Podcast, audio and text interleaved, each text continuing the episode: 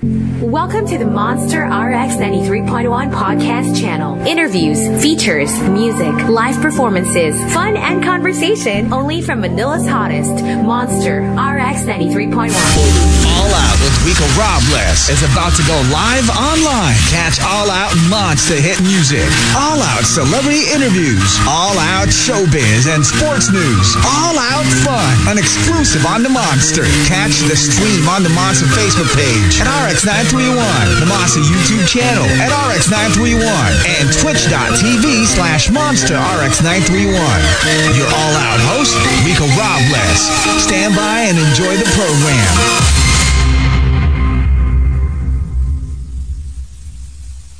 I'd be putting on a nice shirt today. There's a reason for all of this. Why? Well, it's nice to have her back. You know, it is a journey of sorts uh, for this artist. You know, the last time we had her on the show, she was competing to be Asia's Next Top Model. Now, this time around, we get a message. Oh, wait.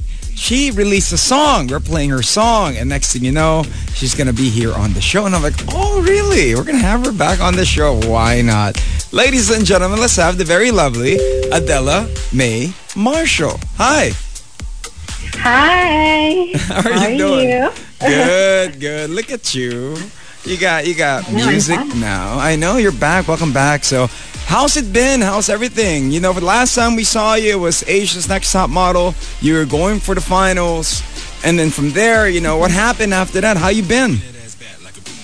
I've been good. It was such a long time ago now. It's like four years. I'm like, I was like twenty back then, and like I feel like a whole chapter of my life has like happened since. But obviously, I think the last time I saw you, like, the finale hadn't aired yet. Yeah, so that's right, that's I right. To, like, keep that a secret.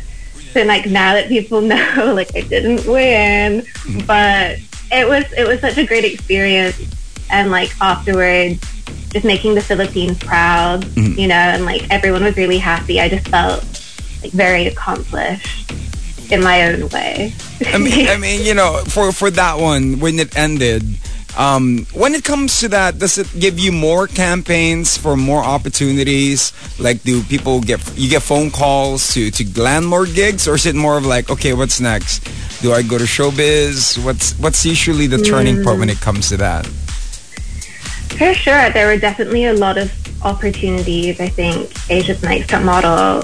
Like, one of the reasons I joined it was because I knew that it was, it was such a huge platform. Obviously, it airs not just in the Philippines, but across Asia. Mm. And there are platforms to view it, even abroad. So it was like, there were a lot of options for me. I was really blessed to either like stay in the Philippines or like sign with agencies abroad, showbiz. And I think for me, it was really important that I spent at least that like first year afterwards in the Philippines, mm. because like the Philippines is what like nurtured me. That was like why I, I joined, like represent the country. So I really stayed first. I was really lucky to work with like amazing brands, like have like platforms and opportunities to like speak on that I didn't when I was just like a model with no name, mm-hmm. right? Like, because usually like when you have like a a model that's like popular, you don't necessarily know a lot about them. They're just mm-hmm. sort of hangers, right? And like now it's like, oh, what I have to say was like kind of important. It was, it was weird. It was, you have a voice, so right? You have a voice, yeah. and, and you have uh, influence to be heard. Now, you know, Adela, mm-hmm. from there, I remember doing a news bit about you, you signing with G M A seven. So that was, uh, are you still with G M A seven or that's already done and you're venturing into music? I mean, did you do some T V shows from there? No, you know, uh, G M A... I ended up signing with them for a, about a year, mm. but that was like right before the pandemic hit. So like we had signed an initial contract for one year to see how it went.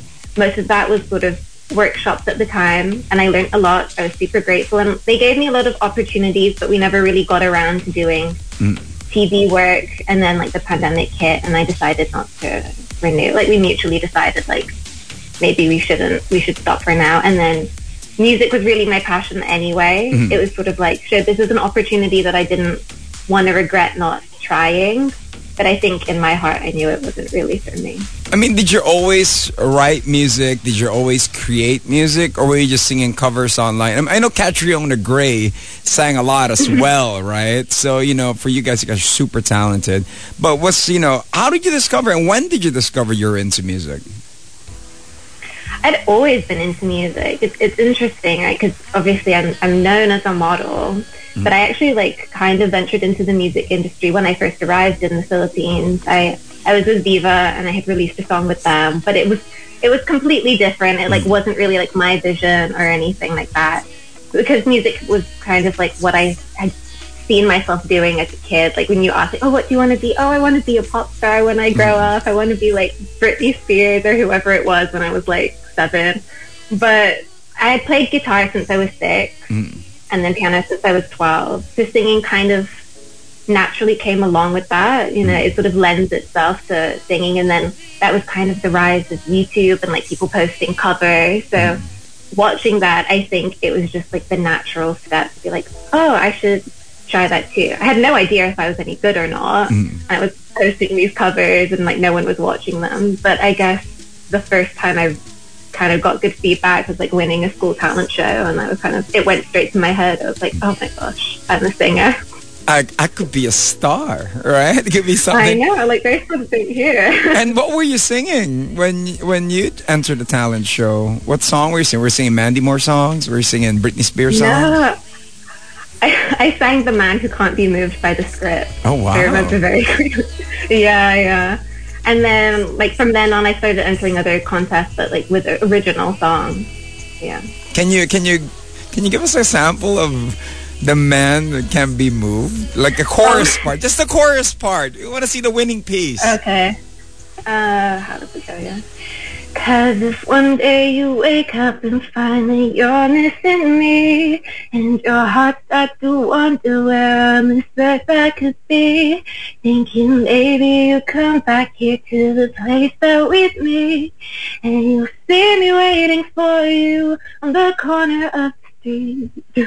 Wow, it's just amazing. Oh, my chair is turning. It's like The Voice, you know. It's like my chair's turning. That's what it is. Did you ever try to, to join a reality show here in the Philippines? Was there ever a venture that you wanted to join The Voice or, or the other, sh- like uh, Idol Philippines? No, no, I haven't. I think I was always intimidated because I know, like, obviously Filipinos are renowned for being incredible singers. Mm. But there's also, like, the stereotypical, like, Birit queens. Like, mm. they're all, like, felt and, like, that's definitely, I can't compete with that. So I just thought I don't have a chance if I join something like that. So I can, I can imagine when you signed with Viva, so they gave you the song, of course, or was it something written you wrote? And I could imagine the genre. Like, was it Tagalog? Was it English? It was it was Taglish. Like mm. they, they very much had a vision of like trying to make me relatable because obviously mm. I was like fresh off the boat from the U K. And um, they like actually gave me the topic. They were like, I remember I went in for a meeting. They were like, write two songs. Mm. Write one love song and then one song in Taglish. But at the time, like, I didn't speak or understand any Tagalog. Mm. And they were like, when you write about that, write about being a half Filipino, like, your experience with mm. that. And I had no idea what to say. But they ended up going with that. I wrote, like, a draft, and then they passed it on to a songwriter. So I'm, like, credited as a co-writer, but I don't know if I can really claim that.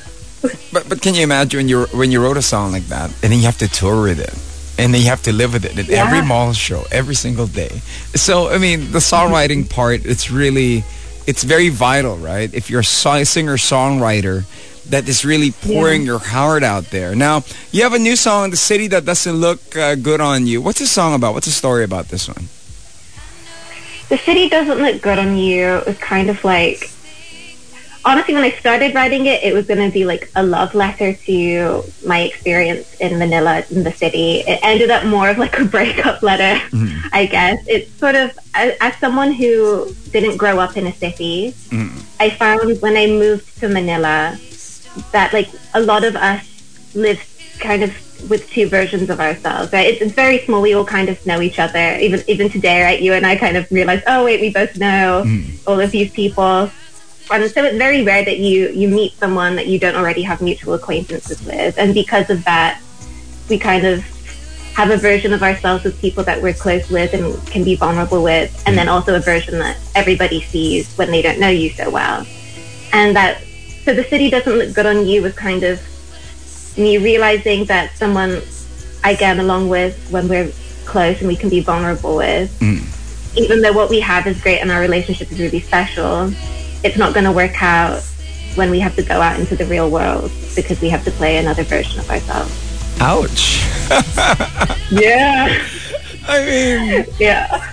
When you penned this and you let Underdog, your label, um, mm-hmm. hear this, I mean, how was the the merge of it? You know, they do say that it takes a good artist, a great artist, or it takes a good artist and a great label to make great things happen. You know what I mean? So, mm-hmm. you know, tell us, how was it transitioning first with Underdog? How did you get across, come across them? And how did you meet them, um, you know, the people under the label? And what did they tell you when you're writing this song?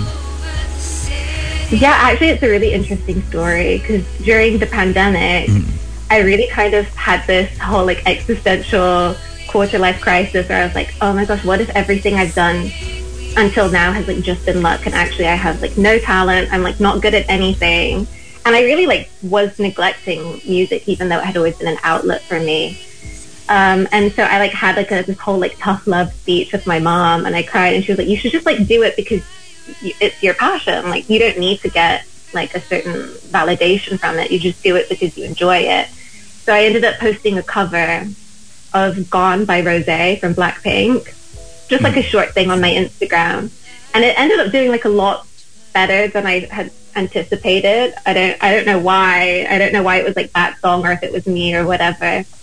But like my friends, especially, were really touched by it, and for a long time they had known I had wanted to get back into music mm. at a more serious level. And so my friend, uh, shout out to Marvin Olivares, who is a huge fan of Morissette, who of course works with Underdog. Uh, had heard of this label That's and right, sent yeah. in my video. Yeah, he's watching. Had uh, sent in the cover to them and was like, you should check her out. She's going to be like the next big thing, whatever. Really hyped me up. Mm. And then like the next day they were like, oh, can we set up a Zoom meeting with her? Mm. And then we just all, all clicked immediately. I think the Underdog team is such like a nurturing group of people for creatives. They really kind of give you that space. And like obviously coming from like Viva, which is this sort of like powerhouse, like star maker, mm. I, I didn't really have like my own identity then. Mm. And like with Underdog, I was able to sort of explore that, and they, you know, they, there was no like wrong answers. They're like, well, if this is what you want, you know, like we want to hear like all of your ideas. So when it came to picking a song, I had like a few finished songs or like semi-finished songs. The, mm. the City Doesn't Look Good On You actually wasn't finished at the time, but I had like a rough demo of like two verses and a chorus. Mm. Um, and we were listening to all of them, and they had just asked me straight up, like, which one of these songs do you like the most? And I said, even though it's not finished, like I have a gut feeling about this one. And they were like, okay, game, let's do it. And then the rest is history. We're hearing it now yeah. on the radio. And how do you feel? Yeah. Well, how did you feel the first time you ever heard it here in the Monster? Your song that you, the, the vulnerable song that you have written in the notebook in the middle of pandemic, questioning life. Mm-hmm. How do you feel about mm-hmm. it? It's so surreal. It's so, because like in some ways, like I've been sat with this for so long, and then like now that it's out and people can hear it, almost like, oh, this is, it's not just like a voice inside my head. Like people, other people are hearing this too. And you know, for you, Adela, is this, what's the next step? Are you releasing a full album? Is it a show? Is it a concert? Is it a showcase? What's in store for all your fans after this song? Because this song, you can feel it. It's in the background. It's playing in the background. You won't hear it online, mm-hmm. but on air you are hearing it. And after our interview, I'll be playing it as well. So what's uh, next in store for you? I mean, I'm always writing, so I'm hoping to release an E P next. And of course, like now that things are opening up again, hopefully play a few shows. I know at Underdog, obviously they have stages sessions, so hopefully even like pre-recorded or recorded live sets. just like getting back out there, like performing it, I think is like why musicians make music, right? It's like to do it, the actual doing part. And then how are you live? Do you have a piano or do you have your guitar, or is it just you and microphone and a little stool and you just sing a song? I would say me, like just Adela, like I feel comfortable with like the guitar in my hand. Like I wouldn't know what to do with my hands uh-huh. if I didn't have an instrument there. Um, but I have I have experienced the other end of it, like just sort of standing there, like, do I dance? I can't dance. What do I do? So hopefully there's like something I can like hold and then hide the shakes of my hands. Can you imagine you're at a mall show, right? You're like sitting there dancing TikTok dances while you're mm-hmm. playing your songs. But you know, you're on the show as well, Adela. We're excited for what's in store for you and for all your fans, you know. Um, but here on the show, we do have all-out questions. And uh, just some fun random questions. You know, if Adela Mae is not working on songs, what is it that she enjoys doing? Um, I'm such a homebody, really. So just like watching films. I'm like kind of into K-dramas at the moment. That's my thing for now. Who's your biggest crush when it comes to K-drama? Oh my gosh, I don't... Oh... I'm not sure, actually. I don't know. I think maybe the... What am I watching at the moment? I just watched this show called Business Proposal. I don't know what the name of the actor is, but I was invested emotionally. I believed that I was the lead girl while watching it. It was worth it. Do you get the whole K-drama experience that you buy some Korean food and you eat with, while they're eating? Do you, do you do you get that whole? Do you get? I have friends who do that. They get some yeah. some some Korean food and they sit there and they really get the whole experience. Sometimes, sometimes I feel like it's also when they eat on the shows, like they just eat so well, like they really look like they're enjoying it, and so you want to as well. But I've also done a few like K-drama drinking games. Mm. That's quite. That's quite there's like a lot of cliches that you can be like, okay, every time this happens, take a shot at the soju or whatever. It's like every time somebody touches their hair, shot. That's yeah, funny. Yeah, yeah. That's funny. Yeah. That's something that, that that people should try. All right, so for you as well, Adela Mae, for show business, who are your showbiz barkada? Just curious, who are your showbiz friends, the ones that you're always hanging with that not a lot of people know? You know, I think it's, it's like obviously there is this like overlap with like the modeling industry and showbiz, but I think for the most part, I haven't. I don't really interact with a lot of people from show business. Mm. Like, it can be quite tricky also because like. Everyone's schedules are always like mismatched. Everyone's like constantly on standby. Mm. I guess everyone.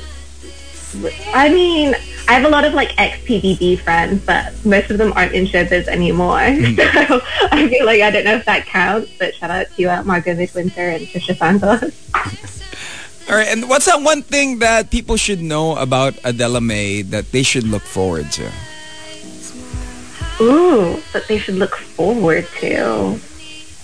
I guess just, you know, like I said before, like as a model, or like being known as a model, I didn't really get to like, you know, compared to like maybe actors or something, I feel like, you know, typically with singers, you get to learn a lot more about them, especially as like if they write their own songs. Mm. Whereas like actors and models, like they generally remain anonymous because they have to sort of fit into a fantasy to sell, right? Or like someone else's vision. Mm. So I guess like they can just look forward to getting to know me more, a bit more personally, vulnerably, and I guess more about what I think about things and my experiences that perhaps maybe like you can't really have in a, a conversation or like a, a live on like Instagram or something. So hopefully through more original music, people can get to know and understand me a bit more.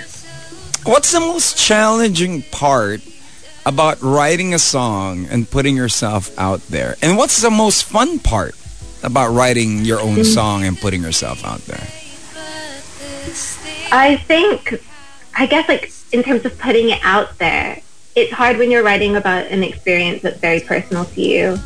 And also like if maybe it involves, you, you know, something that you've experienced with someone else, right? Because it's like, is it just my story to share?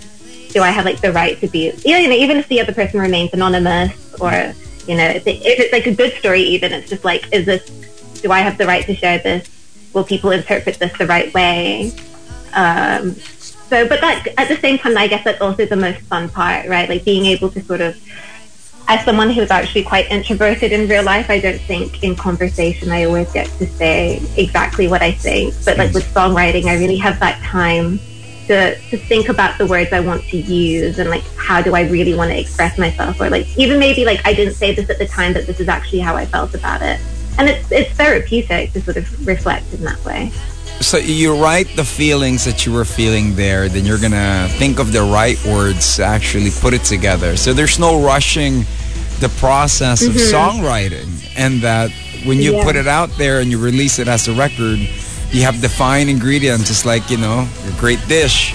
Then it's out there and it's mm-hmm. gonna be hitting the charts. Hey, okay, last round, thanks before we let you go. I know you got a busy schedule, Adela.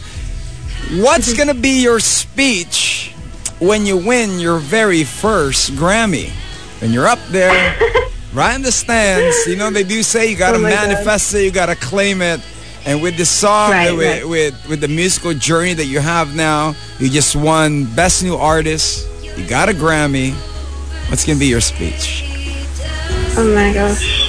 I would like to thank my mom. um, I guess, you know, if, if I were to win a Grammy, I think I can't accept it without acknowledging that before I believed in myself, there were other people that believed in me. Oh, wait, why am I getting emotional? This isn't even happening. But, like, yeah, to, to people who believed in me, like, when I didn't even believe in myself, um, when I was, like, too hard on myself, mm. when I, like, didn't give myself enough credit, there were people that saw that in me. And even if, like, that gave me the space to, like, mess up so that I could create something, and that other people were able to relate to that maybe in the same way, I think, is the only reason that, I mean, I would hope is the reason that people like and listen to my music. And so, thank you. And then you raise for the Philippines, yeah. raise that Grammy. Yeah. And you're like, hey, for the Philippines, that's what it yeah, is. Yeah, yeah, yeah. Adela, thank you. Thank you very much. Invite all the fans, all your fans, and all the Monsters that are tuned in right now to do requests for your song here on The Monster. Hi, everyone. I'd like you all to request for my debut single, The City Doesn't Look Good On You. Uh, you can also get it everywhere else if you want. Like, it's there. No pressure. But The City Doesn't Look Good On You, out now. Thanks for making us cry with this song. you you have a great dinner now. But ladies and gentlemen, thank you very much once again. And we look forward to uh, more of your music. Hopefully when, when all is well, we'll have you here live on the concert series mm-hmm. and watch your shows live as well.